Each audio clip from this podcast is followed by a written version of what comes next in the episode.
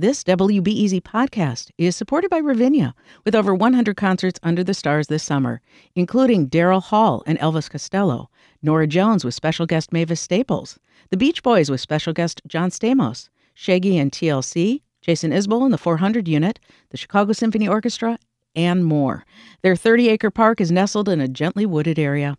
Bring your own picnic or eat at one of the park restaurants. Tickets available now only at ravinia.org. Good morning. I'm Adora Namigadde, and this is The Rundown.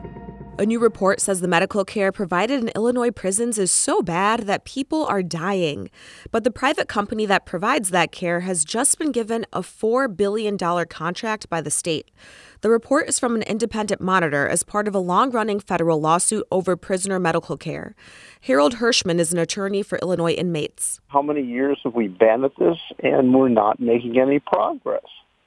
People are still dying unnecessarily. There aren't enough doctors. It's like the Keystone cops are, are running the health system. Those so called Keystone cops just won a 10 year, $4 billion contract from the state. A correction spokesperson says Wexford Health Sources submitted the best bid, and they're negotiating with the company to improve medical care. Progressive lawmakers and activists are trying to make Illinois the eighth state to eliminate subminimum wage for tipped workers. Lawmakers expect to introduce a measure this week that requires employers to pay tipped employees the full minimum wage. Right now, tipped workers make $8.40 an hour. State Senator Lakesia Collins says this could help some of the state's most vulnerable people. This industry is dominated by women. And if we want to truly invest in women, and we are truly for women, then you got to pay them what the hell you owe them. The Illinois Restaurant Association is opposed, saying those who rely on tips end up averaging $28 an hour. They also say this idea would force business owners to lay people off and raise costs. Chicago passed its own ordinance last year that phases out the tipped minimum wage by 2028. Staff at two Little Village charter schools continue striking today.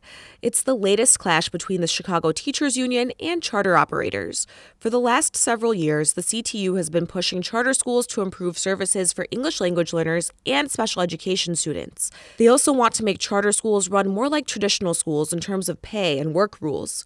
The union accused charter leaders at Instituto del Progreso Latino of dragging their feet in negotiations and refusing to meet their demands.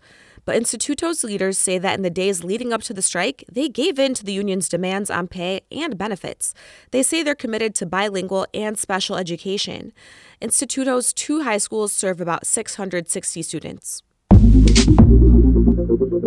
The American Red Cross continues to face an emergency blood storage. Hospitals around the country are in urgent need of donations as the number of donors keeps declining. Recent winter weather conditions also led to canceling numerous blood drives. Connie Esparza is with the American Red Cross. She encourages anyone eligible to find a drive and donate. I think a very interesting fact is that in, in the United States, 62% of us are eligible to donate, but only three of us actually do.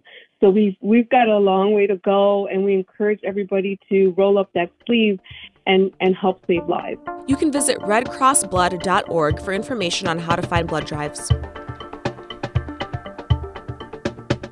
Couple more things you should know today. Planned Parenthood officials from Illinois and Missouri say abortion providers and patients are facing a spike in harassment.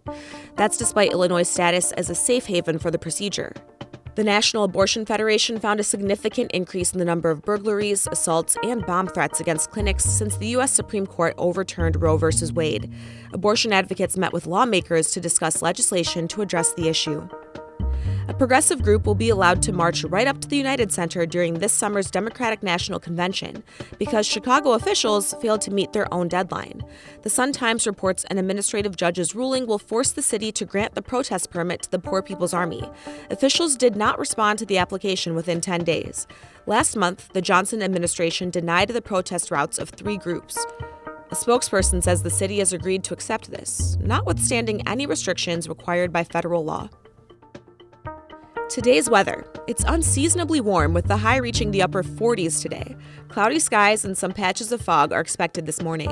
Tomorrow will be even more unseasonably warm with temperatures hitting the mid 50s. Rain is expected in the afternoon. That's it for now. Later today, we want to turn you on to a Valentine's Day themed film festival at the Salt Shed. It's not a traditional anti Valentine's Day event, but it's a little bit deeper than your traditional lovey dovey, you know, standard rom com type of event. My Rundown co host Erin Allen talks about Crying at the Shed with festival curator Chris English. And she talks to Doug McCombs, one of the musicians in the lineup. That's today at 1 o'clock. I'm Adora Namigadde. Thanks for listening.